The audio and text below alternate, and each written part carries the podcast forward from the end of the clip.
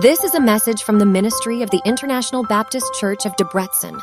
For more information about our church, visit ibcdebrecen.com. Now, our goal this afternoon is to get a more accurate picture of Jesus. And to do this, as I said, I take you to the last book of the Bible, the book of Revelation. And by the way, it's not Revelations with an S, it's Revelation. Okay? So, and we're going to practice this uh, this afternoon even more. So, in the very first chapter of the book of uh, the Apostle John had a vision where he encountered the living Christ. And we're going, we are going to go to this first chapter. So when I ask you to open your Bible, we're going to read the whole chapter and we're going to look at some of the key points from this, uh, this chapter. So, Revelation 1, starting with verse 1. The revelation from Jesus Christ, which God gave him to show his servants what must soon take place. He made it known by sending his angel to his servant John, who testifies to everything he saw that is, the Word of God and the testimony of Jesus Christ. Blessed is the one who reads aloud the words of this prophecy, and blessed are those who hear it and take to heart what is written in it, because the time is near.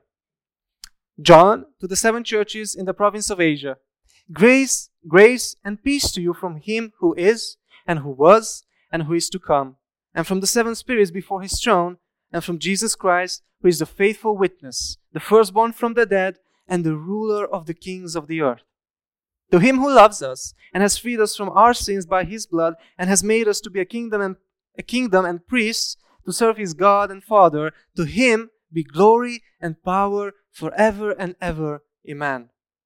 Look, he is coming with the clouds, and every eye will see him, even those who pierce him, and all the people on the earth will mourn because of him. So shall it be. Amen.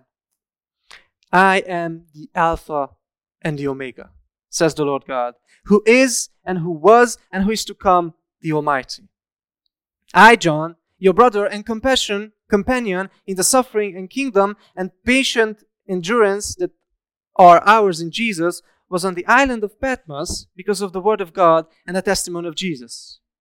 On the Lord's day, I was in the Spirit, and I heard beh- behind me a loud voice like a trumpet, which said, Write on a scroll what you see and send it to the seven churches to Ephesus, Smyrna, Pergamum, Thyatira, Sardis, Philadelphia, and Laodicea. I turned around to see the voice that was speaking to me.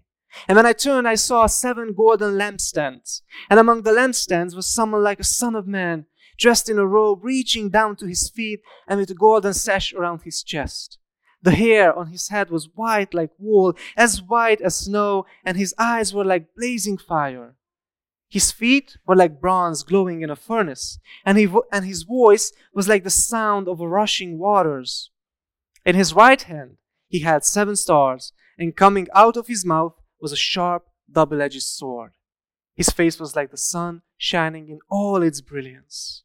When I saw him, I fell at his feet as though dead.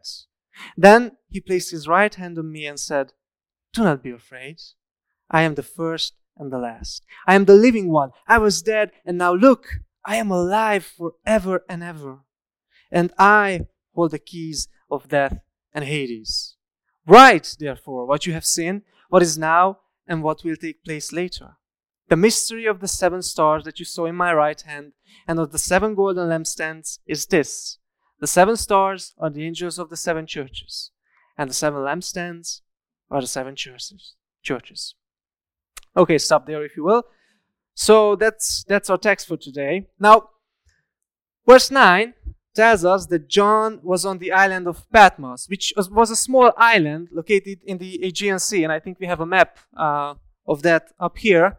Yes, well, it's not the best quality, but the island of Patmos is just down here. Uh, so this is modern day Turkey, like the western shore of the country, and you have Greece over here, and you have the island of Patmos just down here, and that line is just uh, pretty much the the uh, the way you would get through all these churches, these seven churches that are mentioned later. But the the main thing is that this little island was a pretty much a barren island. Like there was nothing. Uh, pretty much the only thing that you can find there was rock, and uh, that's what we read in verse nine that John is there.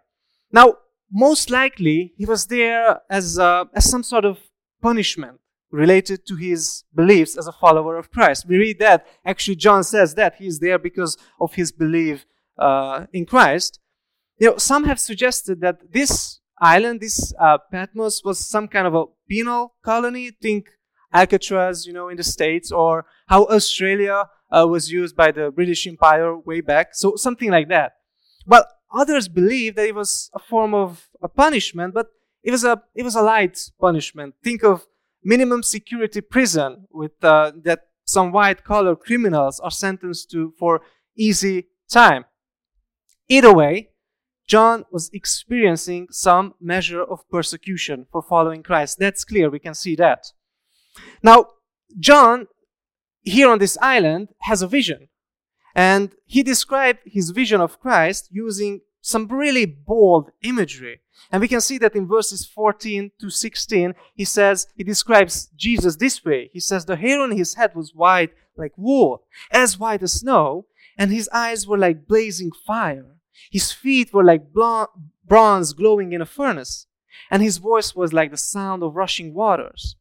In his right hand he held seven stars, and coming out of his mouth was a sharp, double edged sword.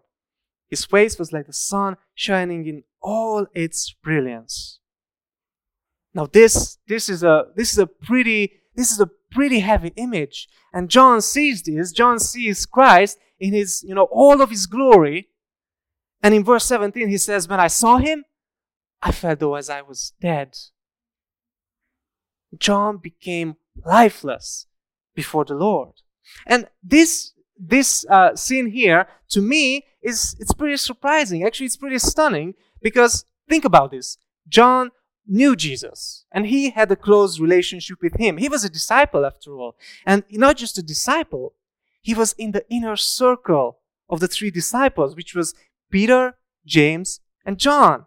He sat next to Jesus during the Last Supper. He followed with Peter to the place where Jesus was uh, put on trial. He stood with Jesus and the cross and was told by Jesus to care for his mother. He, with, with Peter, they ran to the empty tomb, and John calls himself, himself in his gospel the disciple that Jesus loved. So, doesn't it seem a little odd the way that John responds to Jesus? I think it does. I mean, we might we might have expected John to to I don't know to maybe hug him or shake his hand or I don't know even just a high five. But instead, he fell on his face, terrified and overwhelmed by the glory and majesty of Christ. Now, this, this is a powerful reminder that Jesus, in his fullest nature, is greater than anything that our earthly mind can imagine. Now, I really love this part because John sees all of this and he fell, falls on his face as a dead person but in his account, we see something amazing. We see Jesus coming and putting his hand, his hand on John. And he says, Do not be afraid. And I just love this. It's so amazing. It is, it is similar, you know, to a friend coming and, and just giving you a hug or, or putting their arms around you in a crisis and saying, It's okay. We'll get through this. Don't be afraid. And Jesus extended comfort to John and explained that we should not be afraid either. Now, later, Jesus underscores some important truths about Jesus. And the first one is that he is the eternal God. Now, the first thing that Jesus says, if you look at uh, with me again at the, at the chapter in verse 17, is that he is the first and the last. Now, that's pretty interesting because even before that, in the chapter, earlier in verse 8, we read that the Lord God said, I am the Alpha and Omega, who is and who was and who is to come, the Almighty. Now, these two things, the Alpha and the Omega, the first and the last, they're pretty much the same thing. They are identical because uh, this this phrase Alpha and Omega, it's uh, it's a uh, well, I don't know the scientific term, but it's pretty much uh, uh, when you want to compare something again, it's saying the same thing, right? It means first and last because alpha uh, is the first letter of the Greek alphabet. Uh, brush up a little bit on your Greek here. And omega is the last uh, letter of the Greek alphabet. So what the Lord God is saying in verse 8, He says He's the uh, Alpha and Omega. Jesus repeats that, and now we know that it's Jesus who's saying that, that He's the first and the last. So Jesus says there is nothing before Him and there will be nothing after Him. Life begins and ends with Him. He is the eternal God, and time is under His authority. Now, you know, today people will proclaim that Jesus, Jesus was, he was God's representative. You know, they say he, he taught us about God. They say he was a prophet of God. However, they stop short of saying he is God. Some even, some even say that Jesus never intended, never intended for people to think about him as God. But the notion of that was, you know, the result of some overzealous followers but I think they are wrong. There are several reasons why we believe that Jesus was God. First, Jesus himself claimed to be God. I mean, he told us that he and the Father were one. I mean, that's as clear as it can get. Jesus met with Moses and Elijah in the Transfiguration.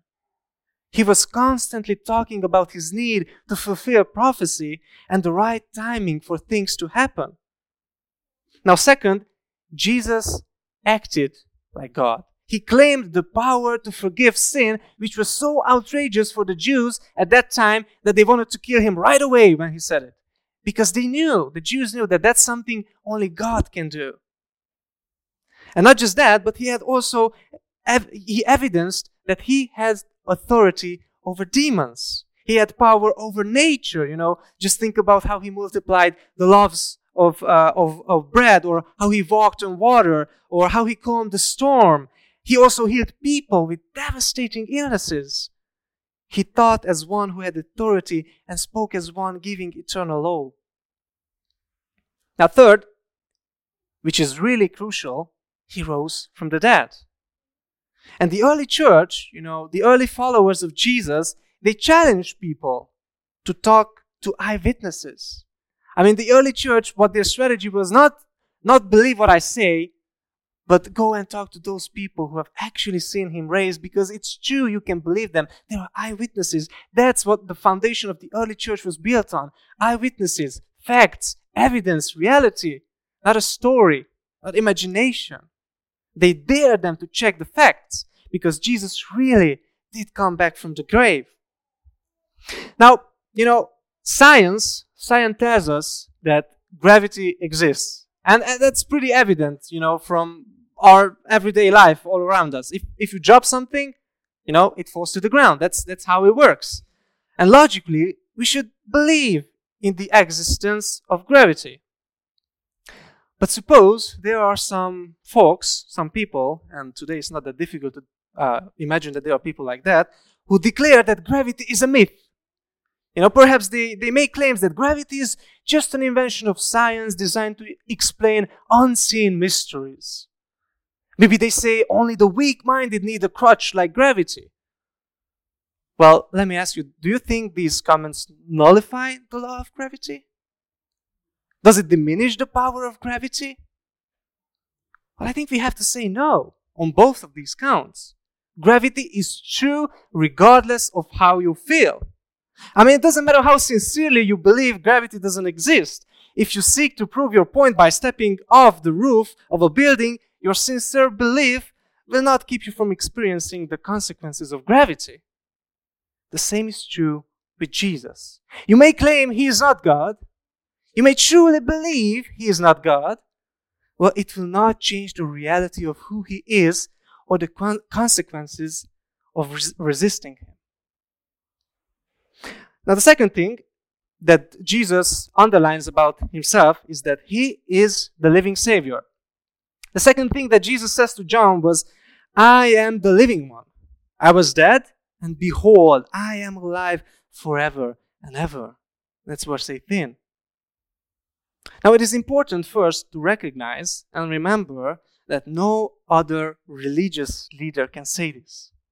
Right? I mean, Muhammad, Buddha, Confucius, Baha'u'llah, the founder of the Baha'i faith, or, or, or uh, Mary Baker Eddy, or L. Ron Hubbard of the Scientology, none of them can say, I was dead and behold, I am alive forever and ever.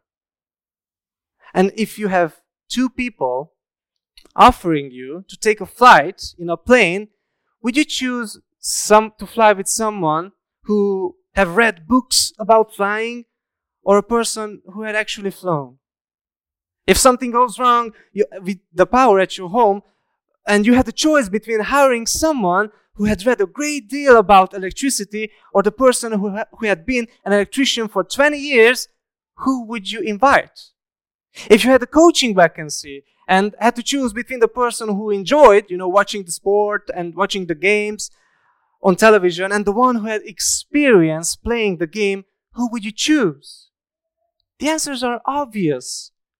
And along the same line, if you wanted to know about eternity and had the choice between following the person who wrote books, you know, on what they believed was beyond the grave and the person who had died and risen from the grave three days after, who would you listen to? Now, second, notice that Jesus died. He said that he was dead. He's the living Savior, but he's also the crucified Savior. He lived as we do, and he faced trials and temptations the same way we do, and he was crucified. He understands our lives, and the spotless Lamb of God was crucified to pay the price of our sinfulness.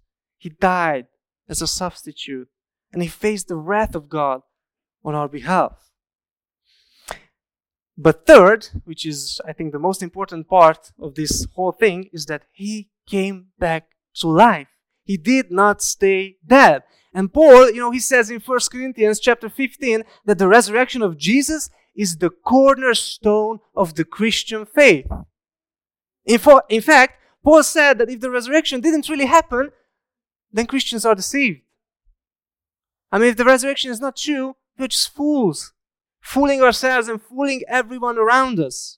You know, they, they believe that they are forgiven. They believe they will live even though they die. They believe there's a place prepared for them. And without the resurrection, it is just imaginative words of a man who died before his time. And John knew that these things were true from personal experience, not just because someone told him, he experienced these things. He was a witness to the incredible life and power of Jesus. He saw sick people being healed, the bread multiplied, the storm calmed, the demons flee. He saw Jesus talking with Moses and Elijah. He saw the Son of God suffer and die on the cross. He saw the empty tomb, tomb and he talked with the resurrected Savior. So Jesus reminded John that we worship a living Savior. We do not worship the teachings of our leader, we worship the leader himself. Now, the third one, the third thing that Jesus uh, points out to John here is that he is the one to whom all are accountable. Now, lastly, Jesus said that he holds the keys to death and Hades. And, um, you know, pretty much that means that Jesus is the one who is the steward of eternity.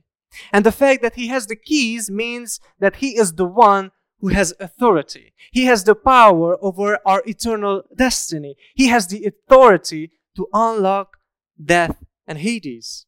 Now, these two things um, might confuse you if you are not pretty familiar with them, but Hades and hell are sometimes used interchangeably in the Bible. Hades it actually is not a place of, uh, of eternal torment, which sometimes we often call hell, because in Revelation 20 we are told that there is a coming day when death and Hades will be thrown in the lake of fire, which is the second death, or hell. Now, Hades, Hades is a, is a place where the souls, uh, or the lost souls, await the day of judgment. We also read this in, in uh, Revelation 20. And before the resurrection of Jesus, uh, everyone went to Hades, which in the Old Testament was called Sheol, and they died. Now, when Christ arose from the dead, all those who believed in the promise of God, all those who had put their trust in the coming Messiah, were led from Hades into paradise. And remember what Jesus said to the thief on the cross when, you know, the thief uh, expressed uh, his, his sinfulness and pretty much showed repentance, Jesus said that tonight you will be with me in paradise. So that's what Jesus was talking about. So, if you will, Jesus unlocked the door so these people could be with the Lord until the day Christ returns, judgment is dispensed, and our bodies are resurrected to live on the new heaven and earth. Now, why does this matter?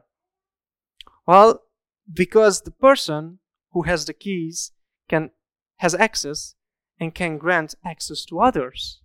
The person with the keys to, let's say, a local cafe can open it up for friends after hours. A person who has the keys to the movie theater can invite friends for a private viewing of a film. The person with the key to a stadium can invite their friends to play on the field. Since Jesus holds the key to death and Hades, he can open the door to you so that you can live in paradise when you die. So, if we put all these things together, there are some things that we should learn. We need to recognize uh, that we, like John, have a narrow and diminished view of Christ. We, we, we cannot even start to grasp his eternal greatness, his glory, his majesty. And as we begin to learn about him, several things happen. First, we recognize that he is worthy of worship. There's a scene in Revelation 5 where we read what kind of worship he receives in heaven. In verse 12, he is being offered this worship. Worthy is the Lamb who was slain to receive power and wealth, wealth and wisdom and strength and honor and glory and praise. So we bow before him because he is worthy of worship and praise. And we see the shamefulness of our own sin as it's contrasted not with those around us, like we usually do, but is compared with the perfection of the Son of God. And we begin to see how far Jesus had to humble himself in order to take the form of a man so he could be our Redeemer. We are filled with a great sense of gratitude. And because of this, you know, we can face life with confidence. Like John, we, no, we no longer need to fear. We no longer need to fear life. And that's not an easy thing, but Jesus, with Jesus, it's possible. And I understand that life can get scary a lot of times.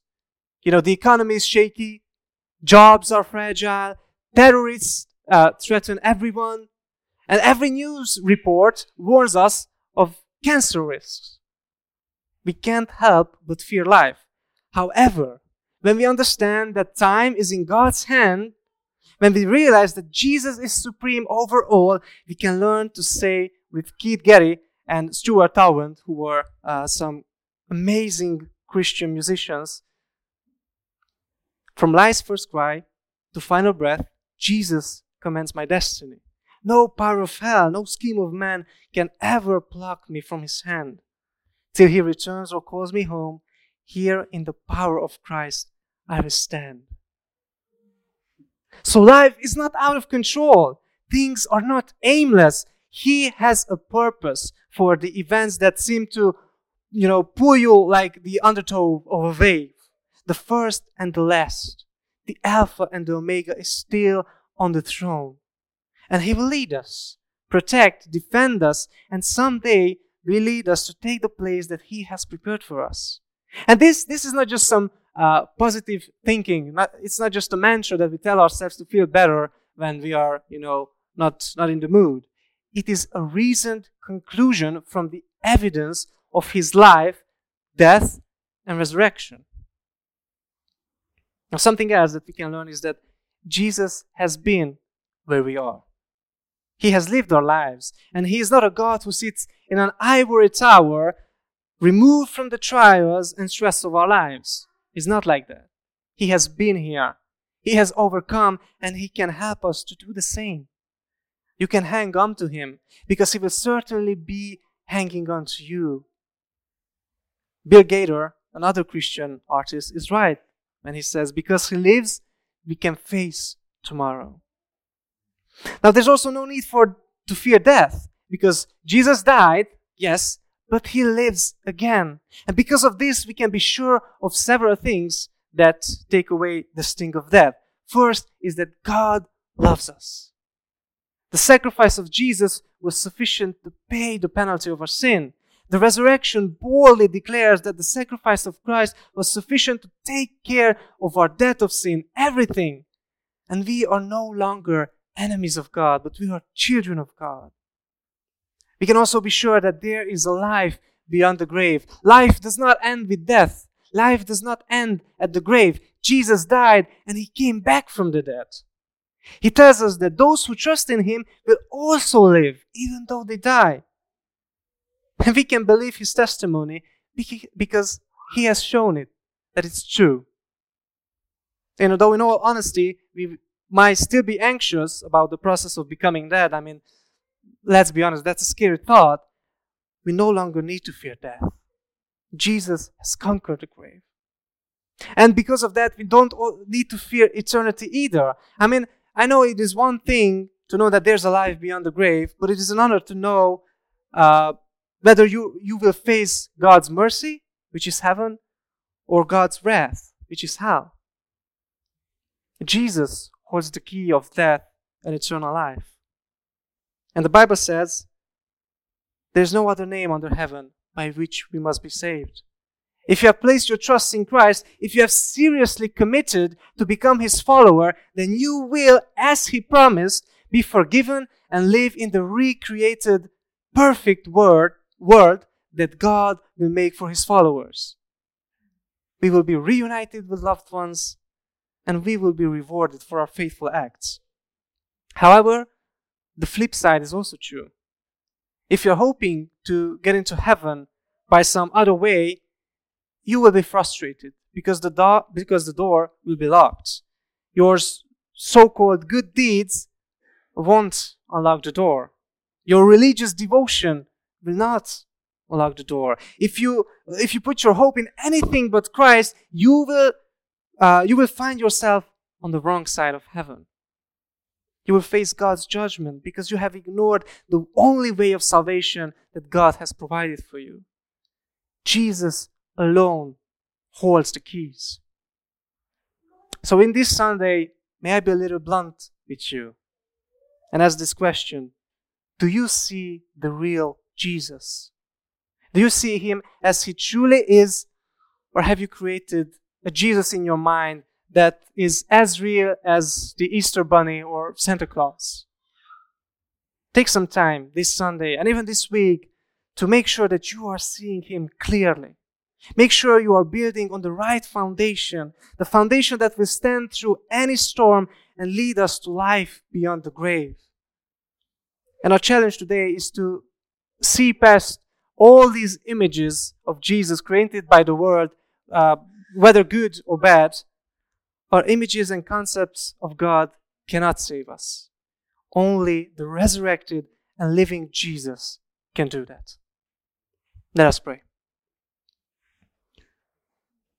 Lord Jesus, we give you the praise that you deserve because you are amazing. You are an awesome God. You are powerful. And we are just so thankful that you have prepared a way for us. We ask you that you would work in our hearts. You would, you would help us to see Help us to see you for who you are, the amazing Creator God who created everything, including us. Help us to see your heart. Help us to see how you loved us and how you loved everyone, that you were willing to come to take on the form of a, of a human and to die suffering death. Help us to see that and help us to share in your love that you have for others and help us to love those around us. Help us to to be truly salt and light. And as Roman uh, just shared, help us to strive for peace with people around us and help us to love them the way you have loved them, Jesus. Thank you so much that we can have trust in you because your your words are yes and your words are amen. So we know that we can count on you and we can put we can put our trust in you. We praise you for that.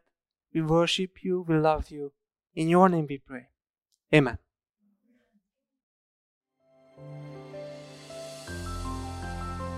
Thank you so much for lending us your ears and your time today.